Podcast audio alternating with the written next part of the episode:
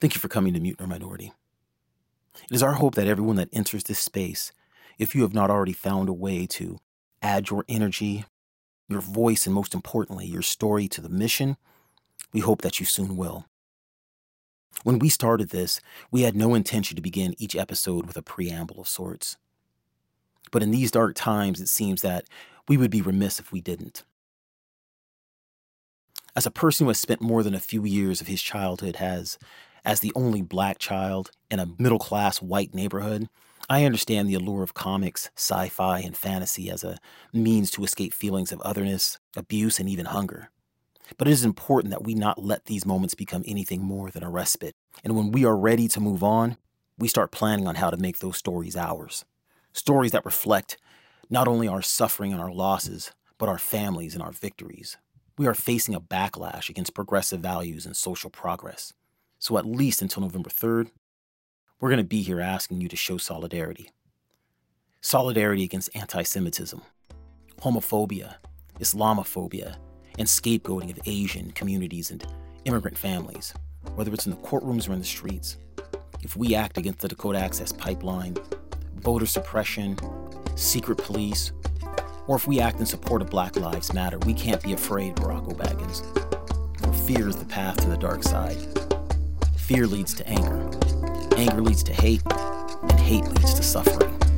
Let's get into it. I arrive, forgetting, forgotten. Self unseen, my seams willingly separate where names shift, breathe, fury, catastrophe. Agitate floor harmony. I gift, you empty. I gifts past, tense, Welcome to Mutant or Minority Ladies Only Edition. Uh, this is the first of its kind, I think. And I am Sonia, the barrister Salinas. And I'm with me today is, why don't you introduce yourself, Janessa? This is Janessa Masfuego Flores Parker, coming to you live from Redlands, California. This is Nikki Naparaya Green, coming to you live from, you know, my couch in Riverside, down by the river. The river's dried up, but we still clean. Again, this is uh, Mutant or Minority, and uh, we're here to discuss a couple of couple of flicks and uh, shows that we've been watching. But before we get into the main event, um, what have you guys been reading? What have you guys been watching other than what we're going to talk about later? I am a bona fide addicted to 90 Day Fiance. I don't ever watch stuff like this ever in my life, but during quarantine, I've done things I've never thought I'd do in my life, but I love it. It's so ridiculous and absurd, and yeah, that's my guilty pleasure. But I am reading um, Dr. Bettina Love's We Want to Do More Than Survive, which is an excellent book. Um, and I just finished um, Not Your Perfect Mexican Daughter, which is actually. Oh, I read that. Yeah, that was really good too. Nikki? Okay, so as far as um, what I am reading is Sacred Woman. I love it. I don't know if you guys have read this before. I'm going to show it to my sister. Sacred Woman by Queen Afua. This is just the dopeness. That's the realness. If you ever want to take some time out and just really connect with your business and see yourself as a female and every all all the facets of your energy and everything, that'll change your life. No joke. As far as what I'm watching, I was going to say some other things, but since you mentioned 90 Day, I'm going to say I have also been watching something that is bananas but delicious bananas. Uh, on Netflix, there's a show called, I think it's called Dating Around, right? And what they do is these people, they, they have a person, just a good old fashioned average person, and they take them on, they go on five different dates. The thing about it that makes it different is, okay, first of all, the person is wearing um, the same outfit, but the way they cut it, they will have a, they'll start a conversation with someone and they're talking to them, and then they'll cut back, and then once the other person replies, it's the different date. So they're intermingling all these interactions so that it's almost like a streamlined event. It's just very raw and unfiltered and unscripted. And you can see the difference after we've had all this reality television for so long and all this guided communication. What natural communication looks like, it's awkward as hell.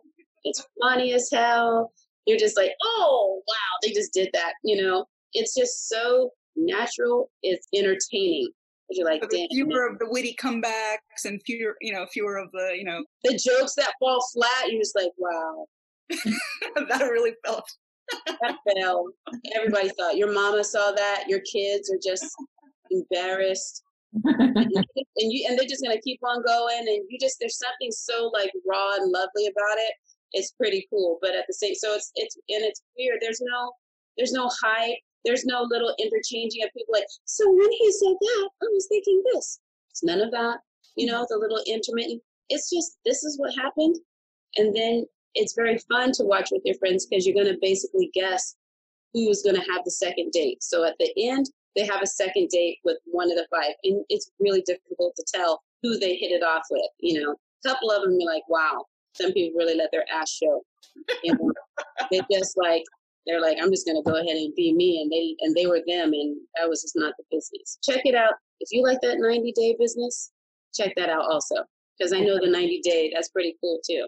And loki i figured out why 90 day is what they do it because you can bring somebody from another country over for 90 days um, with the intention to marry. If you don't marry them within that 90 days, they got to get the hell out.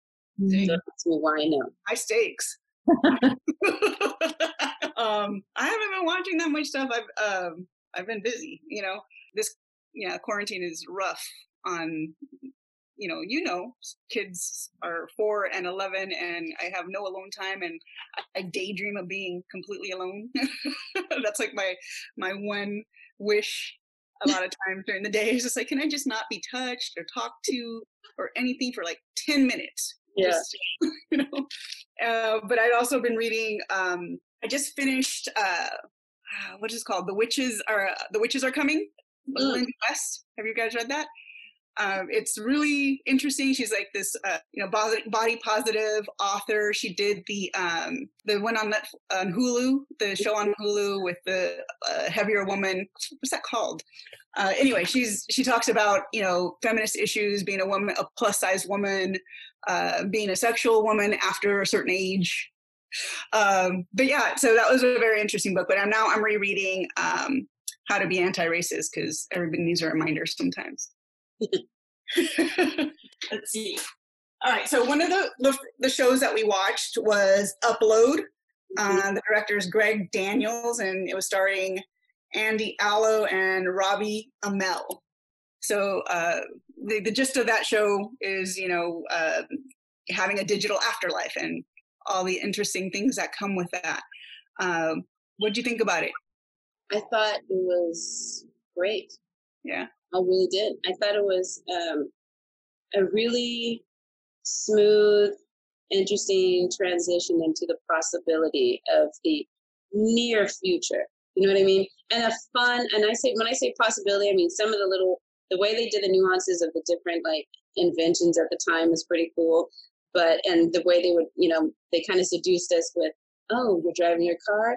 Oh, you're gonna go into Nintendo. You saw that? It was like a Nintendo 64 thing. It wasn't even like a, wasn't even like a, a modern, like really cool, you know, controller. It was just like, I'm like, that's Nintendo 64. He's driving that car with, you know.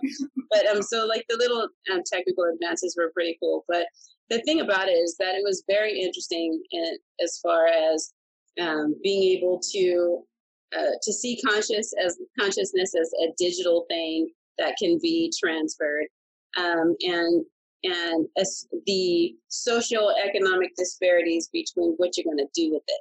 You know, where if you have enough money, it's going to be a beautiful experience.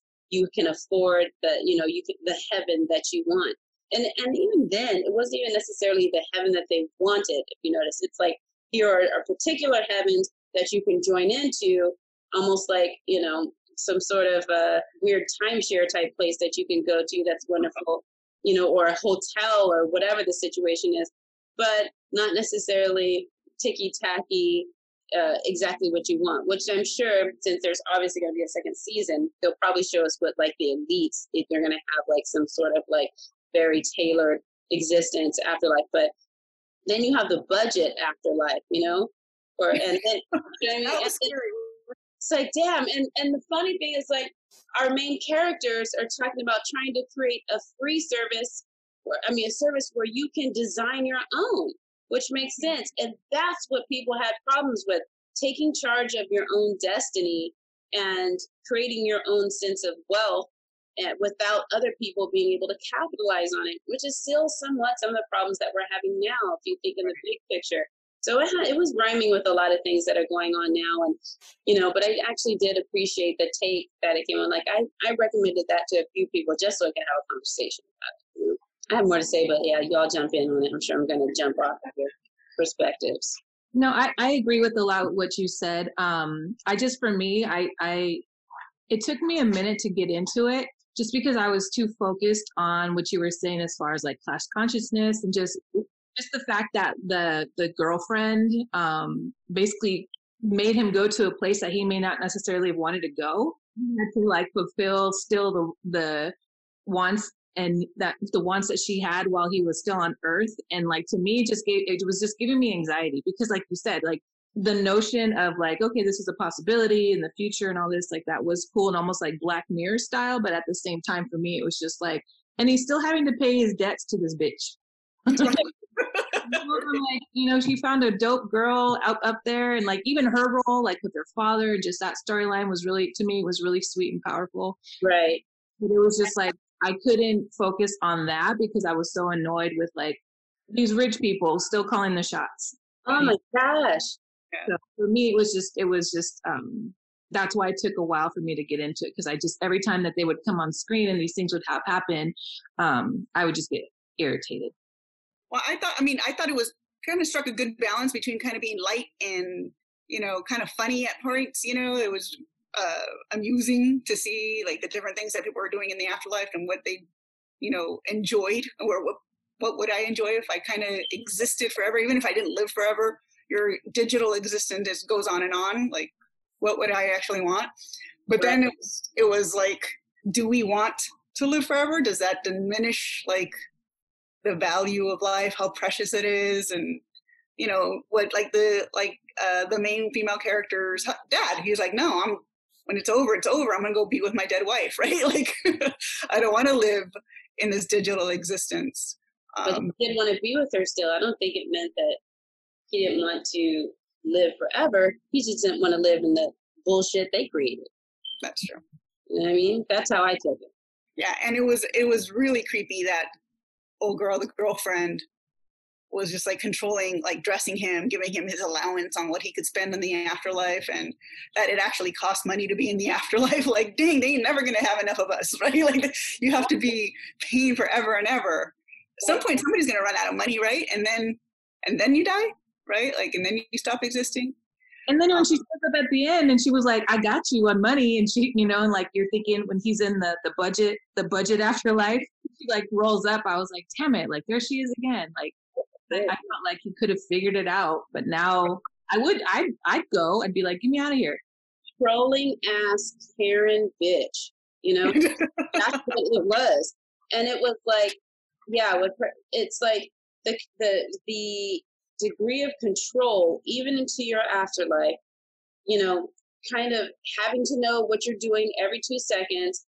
Yeah, that that part bothered me. But you know what? She was a device. She was a device to let let you feel like um, this is this is kind of like I said. A lot of this is rhyming with the real world, and that's what it is. Anything that we do, there's a hoop you know, that we're jumping through. And we can't be left the fuck alone because they are controlling this outer, this construct, you know, this, the, you know, just the structure of life. They're all in every aspect of it. Even if you die, here we go. We still got some business for you. And the right. thing that was like kind of tripping me out was um, the dad, like you said, that whole thing with the dad. The dad is like, he wanted to live. See, so how I took it is he wanted to be with his wife, but it wasn't, I didn't take it as if when you're gone, you're gone. He said, I want to be with her. That meant there was something after that that was that they believe there's a whole nother way to exist outside of what had been designed by the powers that be. And he was just, he'd rather roll the dice because I'm sure he was sick of that shit. Like, yeah, I'm gonna roll the dice and just go wherever she went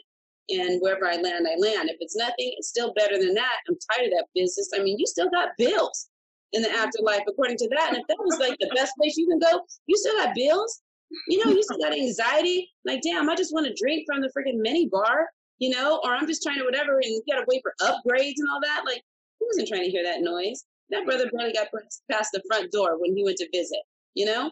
And it's just like, he didn't want none of that. So he would rather bet on whatever he has going on that is not a part of the main construct or the cultural construct. And I and that right there alone, it was so tailored towards that one cultural view of perfection and of paradise, right? Mm-hmm. Because my paradise, it's going to be a lot of greenery. I'm not living in some hotel that looks like it's in Canada, like ultimate Canada. Like you know, that's not mine. I'm out. I'm out in nature. You know what I mean? I'm out there like freaking making, you know, tilling the ground and having fun and chilling. There's water. Everything's fresh. I'm eating good food. There's dancing going on. There's good music. I see none of that. Victorian Manor is what you're saying? No Victorian Manor for you? Maybe for funsies, like let's go do some, let's go kick it. But I mean, if we're talking paradise, that's not my paradise, you know? So even that alone, like, you know, that took some getting used to. And it even seemed like that dude was like slightly funky. It was kind of like, okay, you know, and then the breakfast. You're gonna have time on breakfast. You're like, how's it paradise? And I gotta be up on time. okay, exactly. How's it paradise when it's like bacon covered fucking donuts? I'm like, give me the vegan breakfast, dude. Like, you know, it's just, it was just so like culturally narrow. Like, whatever. But I don't know, whatever. And then the angels, I love the way the parallels of, and then how they were called angels yeah, they still want to make it a heaven and some kind of, uh, you know, had people to buy into like a religious experience as opposed yeah. to a capitalized experience. I think you're right as far as it did remind you that every part of life is monetized, mm-hmm. right? Like every part of our existence, you got to pay for something. Um, Cater to a particular perspective, right? Of whatever the apex is, it's that. It's from that perspective. Like that's not my apex. You know what I mean? Of existence or eternity. And what do you think of the characters? I mean, I liked obviously the angel. You know, they they developed her pretty well as far as you know her relationship with her dad, and you know getting to know this this guy that recently died. And um, well, before I move on to that, the thing that really creeped me out is that lady killed him. Or his girlfriend killed him. He could have survived. like he didn't have to go to the afterlife. The insurance lady who was investigating when he was when he died, you know, she ended up dying too. So right. like there's obviously some shadiness going on and like I'm trying to remember what is it I mean that was what he was working on, right? Was um a different alternative. Right. He was trying to pitch a free afterlife. Yeah, okay. Uh, and yeah, and that's eventually why he got killed, right? Or at least that's what they teased. Yeah. Uh, Liken him unto the dude that figured out how to run, run cars off water. Right. it's a wrap. You discover some stuff, you're just like, uh oh, yeah, you're too you're too dangerous. You know? Yeah. you're gonna destroy a whole industry. We can yeah. hey, but that was real though when that when that old man who kind of represented that like super old money, old world type of like I've been running like the, the Koch brothers type guy, right? Like yeah. He's, he's like, What did you discover? Oh yeah, you were murdered. no conversation. Yeah. I mean, I think they did a good job with her as a character and in the main character, obviously, like you know, they developed him. Uh, what did you think about the other angel, the other black lady that was the angel that was her friend in the? I liked her character. I thought, she, I mean, because it was just, I mean, for me, it was she seemed real. Like I knew her. Like she was a friend. Would have been my friend in the afterlife and in real life. So uh, I appreciated that about her. Um, that brought good comedic comedic relief to the characters. But yeah, she seemed to function outside of like catering to the construct. Right. Fun on. So yeah, you because you're already out the construct, you're already pissed when you're watching it, and she's just like, "No, I'm about to handle this." And you know, she. I like the way that they let her take control of the situation from a hardcore, realistic, like I'm not trying to like cater to your sentiments type of deal. Yeah, she was much more real with her, uh, whatever they called them, she, her the people that she was in charge of. I thought they were gonna get with her dude. Did you guys? At a certain point, I thought they're gonna be like, you know. Oh yeah, that one dude that was a pain in the ass, like, and she was always coming down. there was some tension there. Yes, there was some tension. right? Because he was kind of thinking outside the box too. He's always trying to cut those corners, and you know, you saw him trying to get with the person in real life and all that. And she was always doing the same. You know, she's kind of feeling the same way. So I think if it were a different show, they probably would have like got together. But who knows? Yeah. Maybe season two. No. The um, the other the other thing that was kind of creepy about it is how much other people control you. Not only the girlfriend, but even that little boy character that had been dead for like ten years, and his mom didn't want to let him grow up in the afterlife. Yeah, that's. I mean, it's kind of reminded me of those vampire movies where they turn you at twelve, and then you're just a kid for the rest of your life. Right. Um, but yeah, that was another outs, outside factor outside of your heaven Right. controlling your existence. it even made me think about like those people. I don't know if you ever saw the animation of there's like this old lady, like there's this couple and a man and um, a woman, and they're you know older, older, older couple, and the man dies, and then the woman is there. She's left, the grandmother, and she, every time she gets close to passing, her family is like, "Give her all the juice," and keeps bringing her back to life. But in the animation, you see that every time her spirit is trying to walk to her husband, her family keeps pulling her back into her body. And um, so it kind of reminded me of, it made me think about the ties that people have to their, you know, their dead ones. That's not what they're called, dead ones. What the hell are they called? Lost ones? Yeah, that would probably be. Past ones? Dead Dead one seems like not right. insert sweet comment or label there, but they can't let them go because, or suffering ones, or you know, on life support because they're using them to keep themselves, you know, at uh, you know at whatever equilibrium they have. So just like they were keeping him all young and cutesy, I think that was for them. You know, so it makes you think how many people wi- within this death conversation or about to die conversation have people hanging on so that they can feel comfortable. You know, because not they're not ready to deal with it being gone. So I'm gonna watch season two, I think. So if it comes out, Oh, you know, I'm gonna watch it, and honestly, I was a little pissed that this thing didn't just wrap up and be done. I'm right? like, what season? always gotta have a cliffhanger. They can't keep us coming back. Another uh for a later episode, but um have either one of you watched Altered Carbon? I haven't yet. No. Okay. So I it's supposed to be Not all of it, but yeah, I'm in the middle of watching it. Yeah, so it's supposed to be a little bit of a darker, more gritty version of Upload, uh, having to do with the afterlife and your existence outside of your body. And Oh yeah, similar. so I think I'm gonna I'm gonna check that out too. Black Mirror. Later, let's talk about a Black. Let's have a Black. Mirror. Did you guys watch all of those? But not all of them. I, I ooh, like no. Too much. right now, yeah, right now everything seems Black Mirror in real life. So Dude, yeah. We Okay. watched all of it. My family loved it until like the last one, the very, very last one. Did you watch all of them, Sonia? I don't remember the last one. Where it was the brothers that were homies, but they kept meeting in that mm-hmm. video game. I love that one. It was good. Okay, go ahead. Sorry. Whatever That's you okay. said. Where are we going now? We're gonna go on to I'm not okay with it. I'm not okay with it. Uh, let's see. That one was uh, written by Jonathan Entwistle uh, and Christy Hall, and it was directed by Jonathan, and it's starring Sophia Lillis, Wyatt Oleff, and Sofia Bryant. Um, I'd never seen these young actors before, but they were really impressive. I thought they were really, all of them were really good. Um, and I liked the story. It was like a slice of life meets, you know, with, with working class neighborhood with this girl growing up with a single mom and uh, and all like the feeling she had when she started discovering these powers. What did you guys think? I mean, I, I thought it was a sweet story. I definitely I enjoyed it. I thought it was yeah, it was easy to watch, and I I lo- I guess I'm still a sucker even at my age for like teen rom com or anything because I feel like it's therapeutic for me, especially when she was kind of an outsider and just trying to find their space, and I, I felt like I connected with that um that role, um and also her homeboy what was his name? Stan was it Stanley? I think it was Stanley.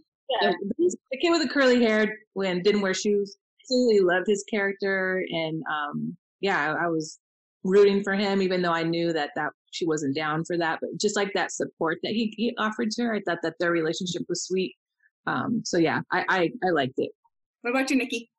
I thought it was good. I mean, you know, to stay in line with the, the topic of the night, I thought it was good. It was easy to watch. I know if I'd watched it, um, you know, I thought it was the same. You know, I always have a soft spot for any outsider trying to deal with the status quo and be the best person they can be within whatever the construct is. And I'm like, it was it was good. It was sweet. The characters were sweet and everything.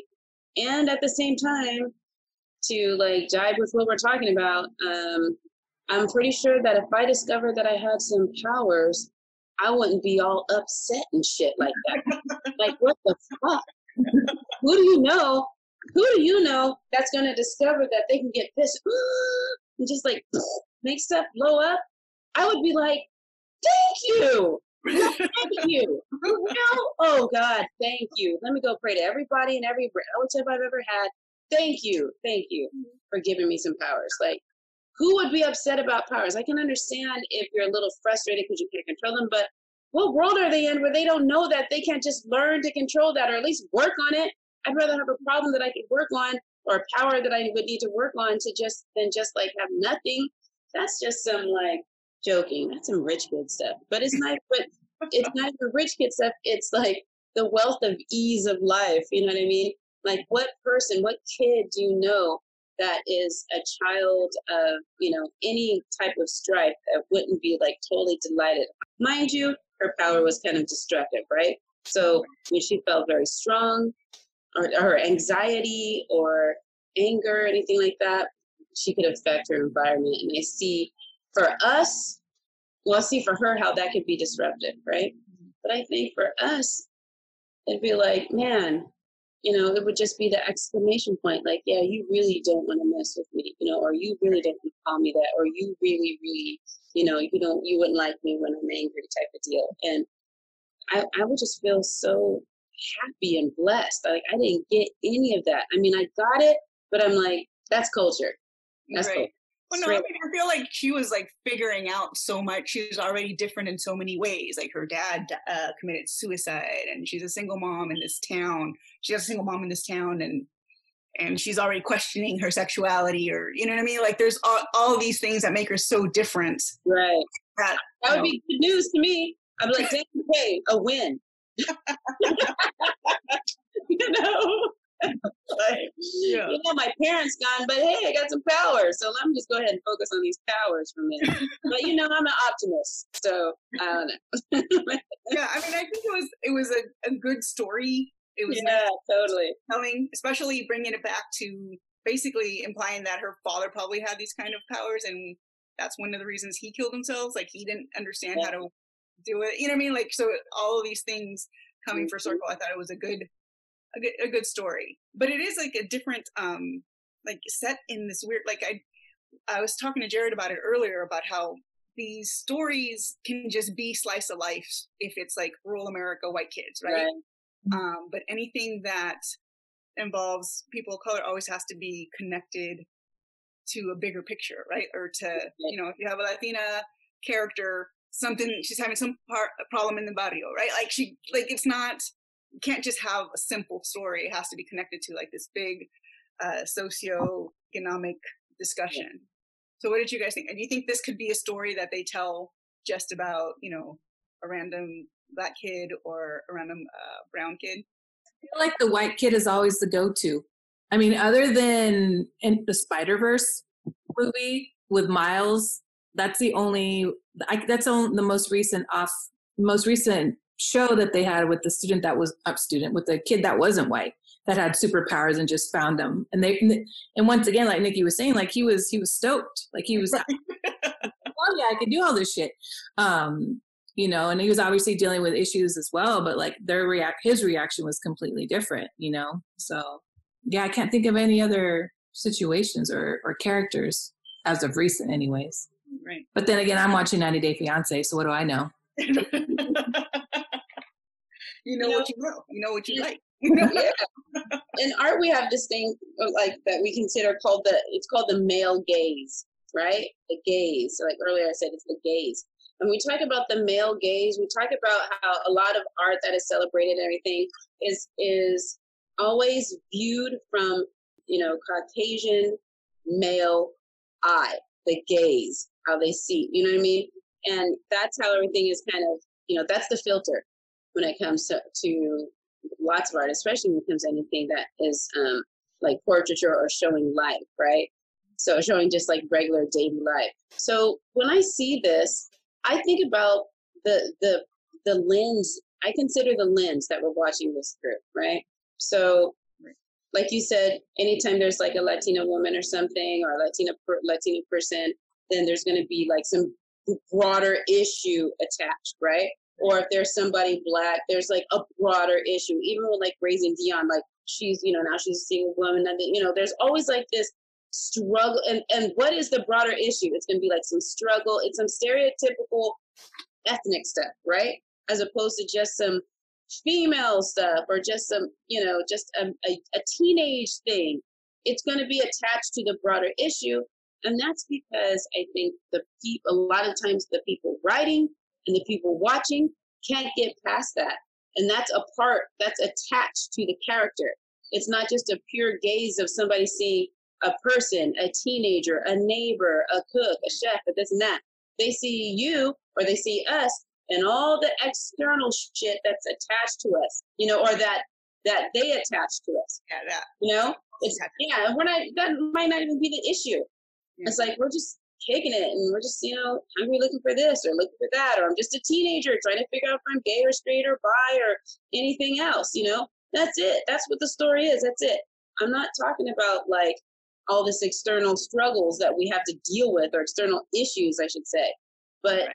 the writer, I think a lot of times, sometimes even benevolently, in order to be considerate to the character, they're going to address all these other things because they know that's what we live through and have to deal with on a daily. But mm-hmm. instead of just plopping in a character that just deals with, you know, being them. Did you guys, um, it's, uh, oh, on my block. Did you guys see that? Did you watch that? Okay. So I watched that too. I, I love that. I watched that with my niece too. And okay, so you know the little black character in there, the the boy, the little boy, yeah that he's just like totally nerdy. He's totally has like, you know, he has anxiety, he's all whatever. That right there to me was just a great character because it wasn't all about like him and his plight of trying to get through XYZ. Mm-hmm. It was just him as a kid and everything about being a kid at that age, right? And it would and and all this awkward stuff was awesome and completely still relatable to to all people of color and people not not a color, right. but you know what I mean?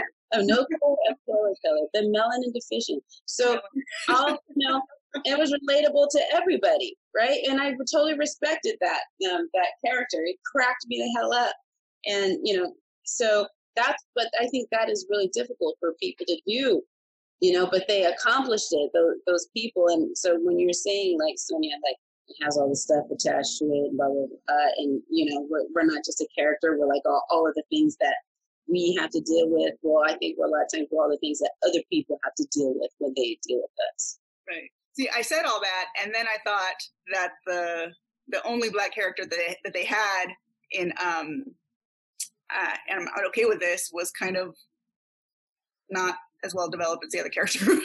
so, and I was like, they didn't really address her as any, you know what I mean? It could have been anybody in there. Her, her, the fact that she was a black girl living in this all white town didn't really register. Yes. And I don't know if that's good or bad, right? Like, yes, like you want that. A lot of people want that. They don't want it to be the first thing people think about, but also it in our society, if she's the only black kid, she's gonna have some black issues. Balance. We just need some balance. That's all. Balance. I'm saying you don't have to like you know make her like a tool. If you don't have if you don't address anything so i guess balance is worth you got to have some balance. You can't have her like sitting there doing some stuff that doesn't make any cultural sense. Mm-hmm. right. So you got to have some cultural sense but she doesn't have to be there like struggling and you know seeing negro spirituals and shit like that right? Parents or whatever you can she can but at the same time she doesn't have to be completely devoid and unaware of herself yeah. You know, in all its facets. Um, so the other thing we watched, kind of, you know, tying to storytelling of black characters, is uh, Fast Color. Yeah. That was, I mean, I was saying earlier how there was never like just slice of life stories, but that was straight up a slice of life story. Uh, that was kind of slow moving. Um, it took me a long time to like get into it, but I thought it was a, I thought it was well done you know it really the the powers and the supernatural part of it was kind of ancillary to the relationships between the mom and the daughter and the granddaughter, right? Like the story was their relationship. It wasn't really this ability that they had. Mm-hmm. Um, what did you guys think? Go ahead, Janessa. I talk a lot. no, I appreciate it. Um, appreciate all of you. No, I, I think for me, just like the intergenerational relationships and just how, you know, the, the daughter living with the grandmother and then the mom being gone and coming back, like I feel like that is a familiar story within my own family. So I was able to appreciate that. Just, yeah, I was kind of thinking about a lot of things when I watched that. Um, I did, I did, it, it was, it was, I watched, actually watched that with, with Daryl in, um, you know, he had his own commentary throughout it. It was like watching Mystery Science Theater the whole time. Hated the ending. Like, so, like, you know, it's almost like I forgot we watched the movie because he was so mad at the end. Which we could talk about. like the budget ended type movie. What is this shit? Like he was like not happy about it. So, but um, I, I did the storyline was interesting um, but like you said it wasn't really focused on the supernatural. Like and even even for a while like you know when she would have her seizures and the earthquakes would would happen like i was still trying to piece together and figure out what the connection of all of this was. Um and i know obviously there's a that's the thing it's like the grandmother had these powers the daughter had these powers the granddaughter had these powers but like what do they mean? Right. Like that was like the whole point where i was like really looking to try and figure out what the deeper connection was to that. So, but while I was also happy that they were able to mend the relationship, like the granddaughter being able to go back to her mom and like that that storyline too, because I mean that's always a a good happy ending. You know that doesn't always happen. So, you know they were able to talk about their traumas and or at least work work through them um, as opposed to just you know the mom just taking off again, which I thought she was. She was going to leave the daughter with the grandmother again. So it was like, oh shit. I, I, mean, other than you know, like I said, I thought it was a little slow, and you know, I wanted to see some supernatural shit, right? And it wasn't. It wasn't really focused on that. Uh, other than that, uh, I did think it was a good, like, like a good story about black motherhood without all the baggage that other people bring into it, right? Like the they had a relationship that I felt like the grandmother grew, you know, like she had a really fractured relationship with her mother or with her daughter. And then with her granddaughter, she was making different choices, right? Like, and I think that is probably universal among, amongst mothers, but you don't see that story uh, about Black women. What did you think, Nikki? I thought a lot of that stuff, but at the same time, how come she didn't tell that child who her daddy was? well, can we start there? that could have been avoided, you know? The dude's coming over all the time anyway, smiling in everyone's face. Why not? She's uh, the little girl is obviously having some problems trying to figure out what's going on with her, who she is. She's having these seizures that's making the earth shake. I mean, I didn't. I, that part I didn't get. Right. Like, why not? You know, yeah. and the rationale that they were trying to protect the, her from what? Right? Like, well, from the like apparently from the people that caught the grandmother at the end, right? Like, the, I know, but I mean, if the dad was already somewhat of a protector, yeah. why did she know her daddy? You know what I mean? So that right there, I'm just like, you know, with the whole black motherhood thing, I don't see. I would be like, I don't know who wouldn't say that. I mm-hmm. mean, she's obviously half white or half something, and this dude's kicking it all the time, showing up. Like, I, that's the disconnect right there for me. And I think she could have benefited from that because the girl is obviously feeling quite rejected and outside of a lot of stuff. Then, you know, with her just running away because the mother is trying her best to what raise her and address her her powers and figure that out. I don't know. I yeah, felt like super authoritarian, right? Like that was the whole thing. Like she used super authoritarian because she wanted to protect her from herself and from the people that were out to get women with powers, right? Right. Um, but I mean, where's the empowerment? Right. Usually, when you're afraid of things like that, if I think that's the only part that was unrealistic to me with the terms of Black motherhood. You're sitting here, you're in a city, you're going from city to city, or at least in a city where you're kind of doesn't seem like you're of the same group that you're in. So you're already kind of socially semi isolated. You're worried about all these people coming to get you. Your kid is having all these powers like why wouldn't you try to I don't know. I mean, I know it's fantasy, so you can't like go too deep in it, whatever. But as I'm just watching and stuff, I'm like, okay, it's you know, it's a show. Yeah. But for me, I was just kind of like, my mother and my grandmother had these same powers. And you see how the grandmother was helping the daughter, I mean, the granddaughter, right? Helping her, like training her and all these sort of things. I mean, Right. I felt like turned a corner with a granddaughter. Like it didn't work with her daughter. Like she was trying to just get her not to use her powers and you know. Remember how the, do- how the grandmother was though? I mean, like the mother's, like she got it from her mother, right? So yeah. what did she get from her mother? Was her mother the same way with her and made her feel, you know, did her mother try to empower her? Because she seemed to know a lot about herself. And if she did, how come she didn't do that for her own daughter? Or I think it was fear-based stuff with her daughter. Huh? And then I think it was a lot of fear-based stuff with her own daughter, and then moving on to with her granddaughter, trying to do it differently, right? Trying to teach her, let her explore, you know, because that little girl was doing all kinds of stuff, right? Like, oh yeah, that girl was fire. I was yeah. like, yeah, you know. and she said she was stronger, but I don't know. I really felt bad for that main character that was running around, living in fear, going from place to place, had no sort of like self-esteem, and was just living in constant like you know, she just didn't know anything about herself like that. And I felt bad for her that she didn't have that. And then when she showed up and her daughter was just like so trained and poised and everything, it, I just felt really sorry for her. But um, yeah, she got the short end of that mothering stick, right? Like she didn't get the good, the good and, and the fathering because she didn't know, you know what I mean? Like everything. So I'm like, this is sad. You know?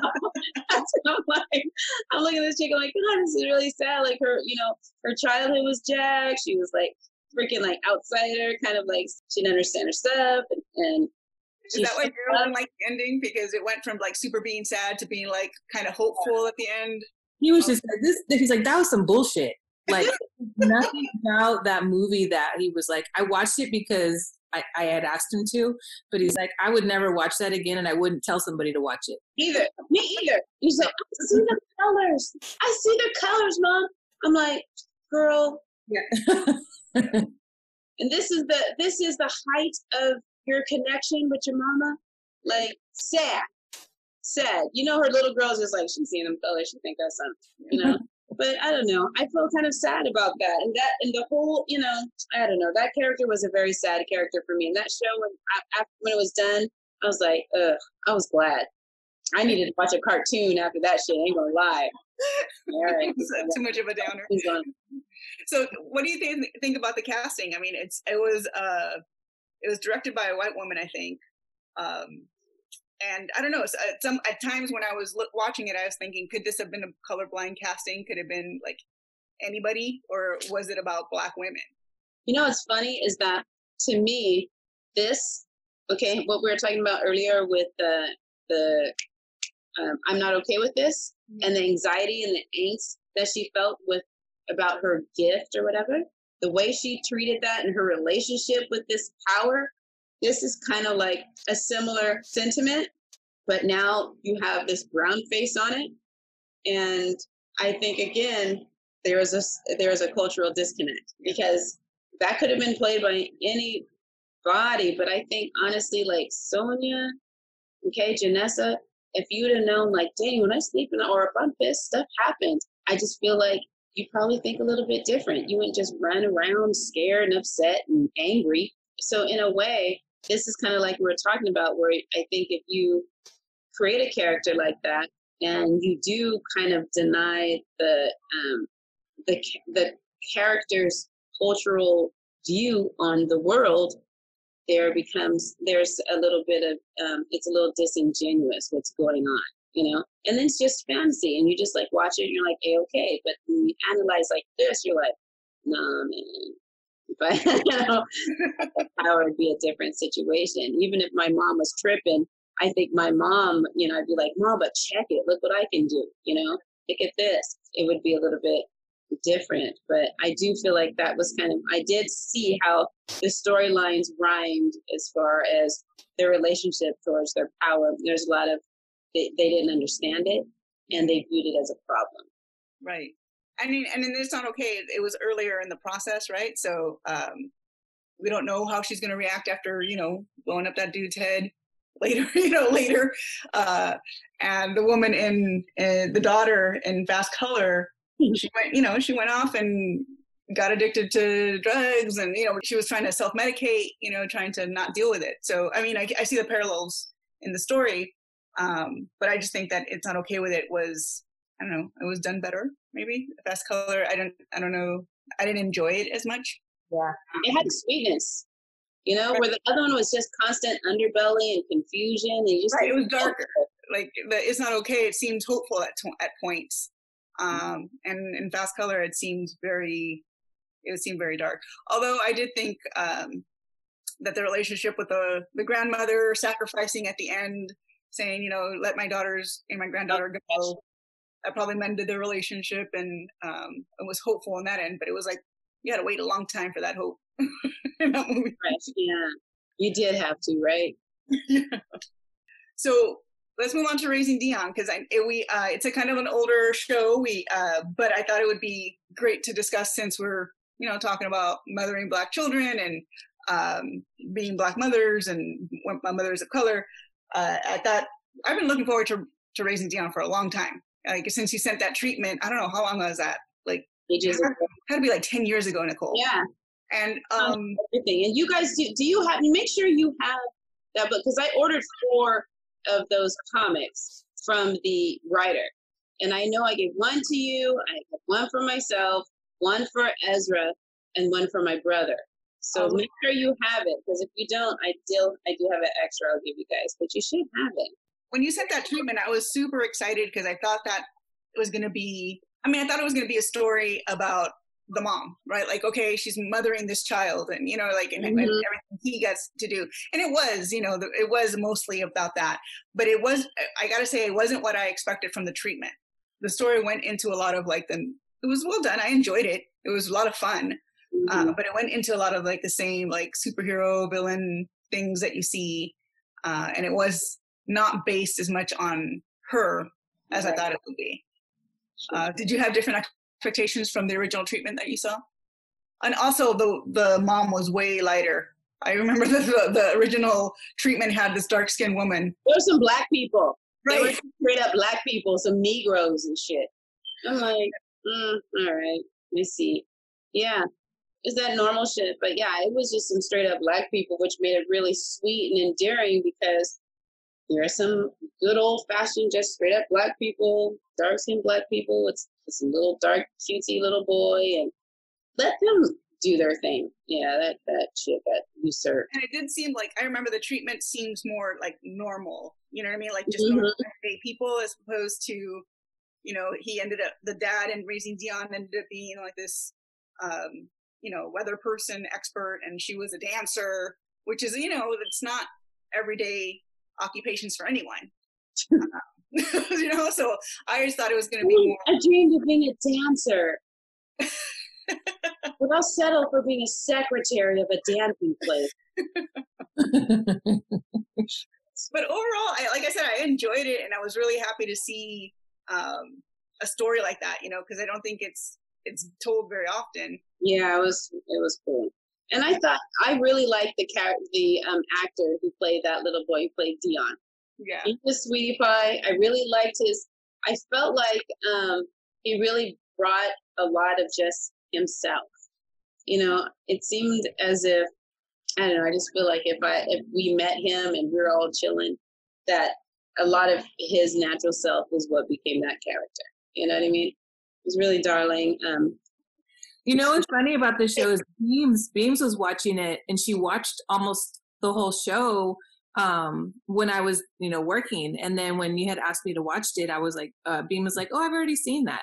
So my six-year-old had watched it and had her own. But no, I I, I agree. I I really appreciated Dion's character, and kind of like Nikki was saying earlier earlier about you know a kid, you know, a young black boy, he gets these powers and he's like, hell yeah. Like, and he wants to use it and he's like trying to do all these things as opposed to like, he didn't want to hide it, you know, even though he, um, he wasn't able to control it at first, but he was so excited. And I think that's like, I think any, how old was he? Eight, nine? Yeah. Just, I just appreciated that about him because like he was, it was, it was, it was fun to watch. And then also, um, you know, as he was learning and, you know, the backstories about his dad and, and, and everything too, it was like, it was just pretty, for me, it felt more genuine of all the shows that we watched, just that, those relationships that he had with his mom and, um, you know, and even with creepy, um, God, Godfather. I mean, I did like the character, but like he was, he was, there were some points where I was just like, it's, it was a little much. When I talked to Jared about it, he did, he's like, I don't know why she was so like before the turn, you know, or he was getting so involved and overstepping and she had to put her foot down and be like, "You need to back off." Jared didn't see. I was like, "Girl, you don't. You have to be a woman to see. like you have to see a woman to see how that leads to the next step of him being a stalker, right? Like all up in her business, right? yeah. And, and at the same time, and be real, I saw, I felt him when he was like, I feel like you've been kind of taking advantage of me. Yeah. Because she knew he liked him. babysit. I need to do this. Can you watch him? Right? She knew that dude liked him. And for a little bit, it might be Jack Tripper, but whatever. I think it's Jack Tripper. I think it's Jack Tripper. But, but check it though. I mean, I know that he was just being a friend, but uh, I mean, she saw him. If she could not tell that this dude is here nonstop, not just because best friends, but he's like, I mean, she knew who she was. She was gorgeous. She was this and that. And here's this single dude that's like constantly there. I'm alone trying to do this all by myself. I might be okay with dude coming over and picking up the kid, right? Like yeah. you excuse it, right? You're like, just like see you later. and then when it wasn't okay anymore, then it wasn't okay anymore, right? Yeah, like, because that because that brother, because let's be real, that yeah. brother at the dance company put a change on that shit. I was like, yeah, it's gonna be a wrap from homie. he didn't even have to go pick, you know, baby boy up from school. He was just gorgeous, out. gorgeous, and just sweet and talented. I mean, I liked. I ended up liking the the woman that was um, cast as the mom. I thought she was, uh, you know, really good. But yeah. I to say that when I first saw her, I was like, really? You know, like they put this lady. She's too pretty. She's too young. Yeah, but the character is cool, so you're going to wind up liking her. Right. The character is cool. She's a mama. She's doing her business the character is gonna it doesn't even matter i think who's gonna be in there because what she's gonna say and do is gonna be dope ultimately. But it's more like just can we have that sentiment and that realness and that sweetness attributed to the person that usually has to be cast as the terrible mean freaking loud angry woman that nobody likes? That's usually who you know they're casted as but now there's an opportunity, and I think that was part of the writer's plight was, you know, or his goal was to show the sweetness of this character that's usually cast as like, you know, next, you know, that type of person. You know, what do you want? Always an attitude and everything, which is like the modern day mammy, you're in trouble with mammy character right. that we have to play. But this one was actually like the motherhood and the sweetness and love between mom and son and all that. And oh, you're special. This is how I'm going to support you. This is how I'm going to fight for you. This is how I'm going to do whatever. And like that opportunity to see that part. But they just freaking just cut that shit out, you know, and just put it like elsewhere. And that's that's something that nobody really thinks about. And it's cool that we're talking about it right now. But you know that that's the thing. If whoever you are listening to this, and you're like, well, what does it matter what her skin shade is? It's because that part of the spread, right? The melanated spread, the darkness, scary crap to the writers and to the majority of the viewers, but to the people that share that, like, no, there's a sweetness that's never being shown. And if you actually have a character that is like written to show the sweetness, which is never there, you feel a little offended that that gets deleted and pushed over to somebody else. I mean, the whole point is to expand your concept of these people. But you know? I, I think that we were, uh, you know, tainted. We saw like the treatment, like people that saw Raising Dion just cold without ever seeing anything before that. Uh, you know, they they probably didn't think about her skin shade at all, right? Like so. I mean, Janessa, you never you never saw the treatment, you never saw the comic book. Mm-hmm. Uh, did that even register for you that she was a light skinned black woman? I didn't. I, I was more caught up in kind of what you were saying earlier about her leaving medical school and like becoming a dancer, like and that I'm gonna survive now, you know, and that, and then also, um, yeah, it was. I was I was caught up in that as opposed to her skin color. But had I seen the treatment, I probably would have questioned it and been like, "This is not what you wrote about," and you know. But I do think that um, that they did a good job with the balance on this one as opposed to the other shows. Like this was written about a black family, mm-hmm. right? Like they, it wasn't like there was points in it where they were mentioning his skin color without, like it wasn't um, the focus, I would say, but it was not avoided.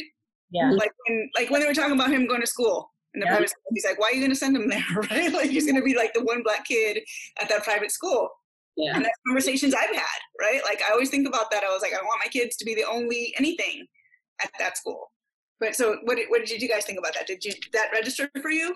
Oh, right. That that was right away, and especially just because we had just had this whole conversation with our own kids. Like Elia is the only black kid, biracial kid in her in her grade, and um, it was it's kind of a little backstory, but um, their school hadn't made a statement about what happened with George Floyd.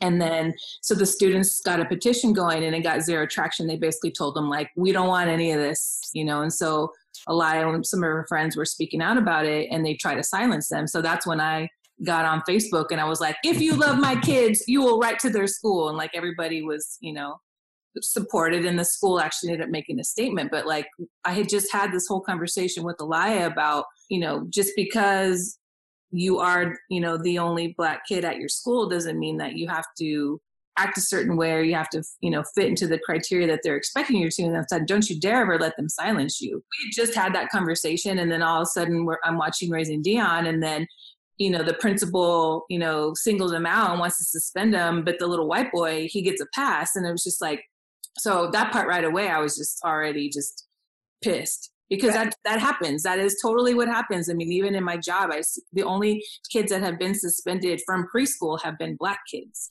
you know and i've been in my job for seven years and i'm like this is a reality of of what you know kids of color especially in predominantly white spaces and institutions and schools like they're gonna be targeted because there's a lot of racists and bigots that are teachers and that are in education. So yeah i definitely um noticed that right away I, I yeah definitely yeah, so. that struck with me just because I'm constantly worried about how they age my kids, right? Like my kid's only 11, you know, she, and I feel like she's already getting attention from men, right? And she's already being treated as somebody much older than her very young 11 year old self, right? Like, and I'm not, and I think to myself, I was like, when I was 11, was I treated that way?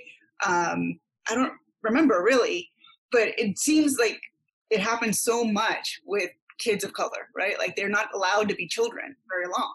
So that when they were that the fact that they were talking about that and that they it was a focus, I obviously appreciated that. Yeah, it's very true. Young girls of color are treated like I mean, look, I started wearing a bra when I was in third grade. By the time I was a seventh grader, I had a woman body. By the time I was in eighth grade, I had a taller woman body you know? And, but still as a kid, but you don't get treated that way. Right. And think about our young little black boys, the sons, they're getting treated like young men. So there really is a. But it's often, often not even young men. They're being treated like criminals. Oh yeah. Well, like they're, they're being attributed. You know, they make mistakes, and they're criminals, not kids making mistakes. But not even kid crim- criminals, grown ass men criminals. You know, like we're gonna try him as an adult. Like why? Yeah. As, as an adult, you afraid of him? So he has to be an adult because you're afraid of him. Like yeah, and and what you're saying is like totally true. Like uh, you know, I'm sure you guys had it. I don't know how when you guys started to develop or whatever. But I was, I was a little girl well into high school. But yeah, it was very uh, different for me in that respect. I felt like I was treated like a kid much longer because of that um, black parents you just can't get over because of the treatment you've had everyone before you has had all the preparation that you you've had for the world i mean it's genetic And then when you have your child, it's just like, it's so hard to just let them be. And as a child of some of black parents going into the world, and if you're a little funky or anything at all, and you like to do all these, you know, so-called out the box crazy things or think in these crazy ways, um, all you want to do is blast off. But your parents are so terrified because they understand the constructs of the world we're about to try to blast off into. It's tough. And it might seem like cramps you. It cramps your style, right? But I feel their parents though, like because I I am struggling with with keeping like the I I want to keep her safe. I want to keep my children safe. Right. I also don't want them to be fearful, and I want them to you know believe that they can do you know what they wish to do. They don't. They're not you know dictating that their lives are not dictated by anyone else but them. Mm-hmm. But it's also you know what I mean. Like you have to be realistic in the fact that you know she because we were talking about for example college. Mm-hmm. Um, and I said, well, I want you to go to college. And she's like, well, I don't know. Not, not everybody goes to college. I was like, yeah, but you have to go to college because if you don't go to college, you know, the world's going to see you differently than some other lawyer's kid that didn't go to college, right? Like, uh, and she's not feeling it. So we'll revisit that discussion in 10 years when she's ready to go to college. I feel like with, with Laya, you know, because she's going to be 14 in two days, three days. She's be 14, and you know she's very obscure. And I mean, honestly, if I were, if there was a character that I could compare her to, it'd be um, uh, from Blackish Junior. Yeah, that's a lie. Like she's in the Dungeons and Dragons. chivalry and she like makes cakes for fun and she's teaching herself Japanese and learning anime songs and that's what she does all day long. And for me, because I was the weird goth kid from Hemet, I'm able to be like, okay, that's cool. She's doing her thing. But Daryl has a really hard time. He's mm-hmm. like, ah, like every time she does things, he like, like he just, he cringes and he's like, what were you saying? Which? Well, which ones? What makes him cringe? Oh, uh, everything, mm-hmm. everything. Just because, um, for me, same thing. Like I was when I started going through puberty. Like I was, my parents were like, I remember when I started my my period, my mom handed me a Bible and like told me nothing. I was like, they didn't tell me anything. Vaya con Dios. we're not like that. Like we're very open. We discuss everything, and like Laya wears what she wants to. He's not trying to stifle it, but it's just like he he grew up in he was in Michigan, he was in Detroit, and going to New York, and he was going all over the place as a child, and so um, you know the things that Laya likes, like he's not familiar with, I guess. Yeah. You know, and it's kind of, I, I, think that's just it. It's like he doesn't understand uh, what being knighted means. A female knight at my school, and like I'm like, yay! And then Daryl's like, like, what does that? Even, like, what do you what do you mean by that? And so he definitely, but it also at the same time, like she's still very, you know, very young. Yeah. So I told him, I'm like, she's a genuine kid, and she's enjoying her childhood, and she's not trying to grow up faster than she needs to, and just give her that space. Right. I think, um, yeah, I think kind of like what you're saying, Sonia, too. Like you don't want to, I, I definitely don't want to stifle her, her creativity or anything about her. And I celebrate it even, um, you know, to the point where I am now watching, um, Naruto. I started watching that show because I was like, she talks about it all the time, and I'm like, okay, I want to watch that, um, or figure out what's what's what she's connecting with. Where, you know, Daryl may not necessarily have that patience or desire to learn Japanese right now. I think that you and uh, Daryl have our Jared and I's juxtaposed. Like I'm more like Daryl, and Jared is more like you. He's much more encouraging of Una's like very different and extravagant uh, interests, you know, or even just things like K-pop. Like I have no patience for that, you know. And Jared will take her, Jared will take her to see the BTS and ITZY and Blackpink or whoever's in town.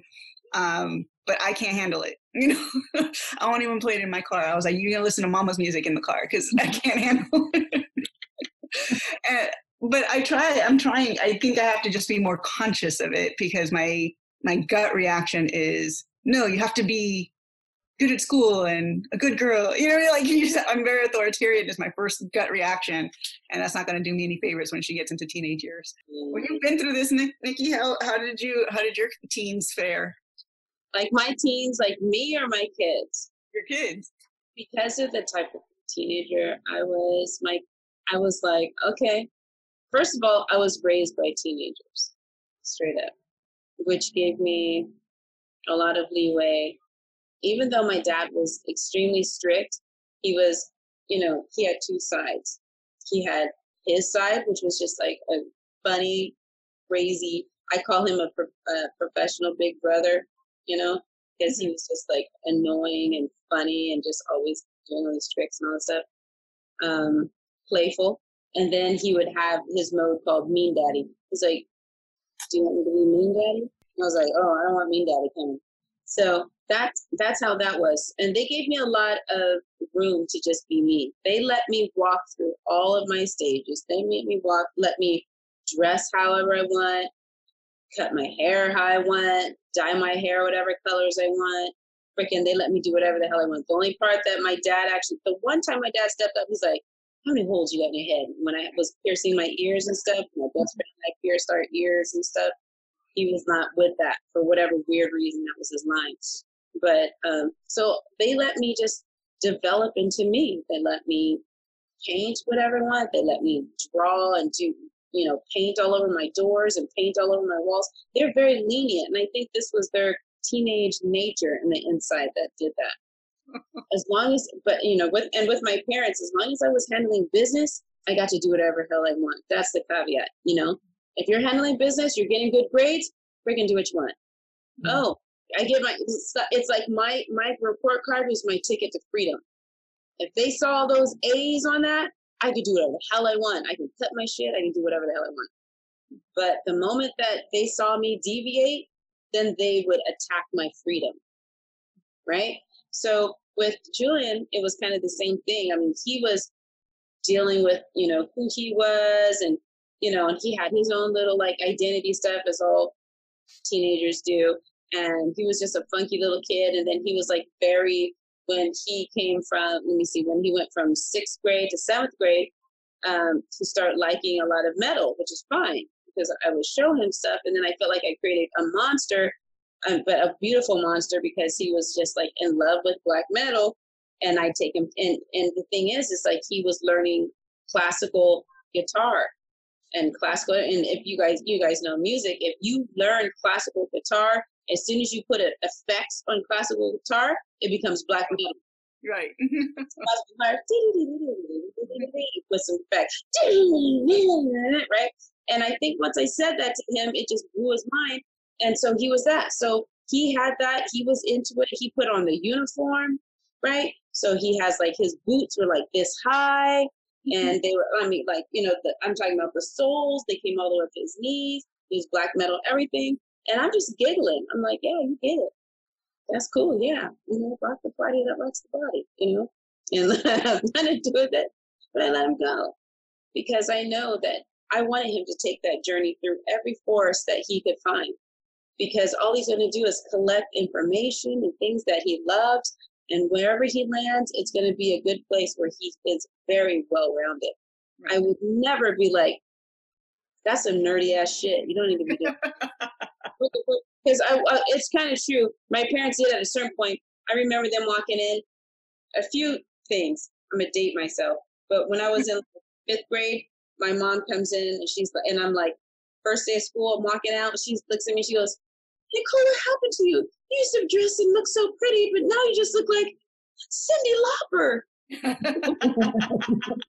I went, "Yeah," and I. I was, she couldn't have complimented me anymore. I was a fifth grader. Then when I was in junior high, my mom comes in one time and I'm listening to like freaking The Cure 101.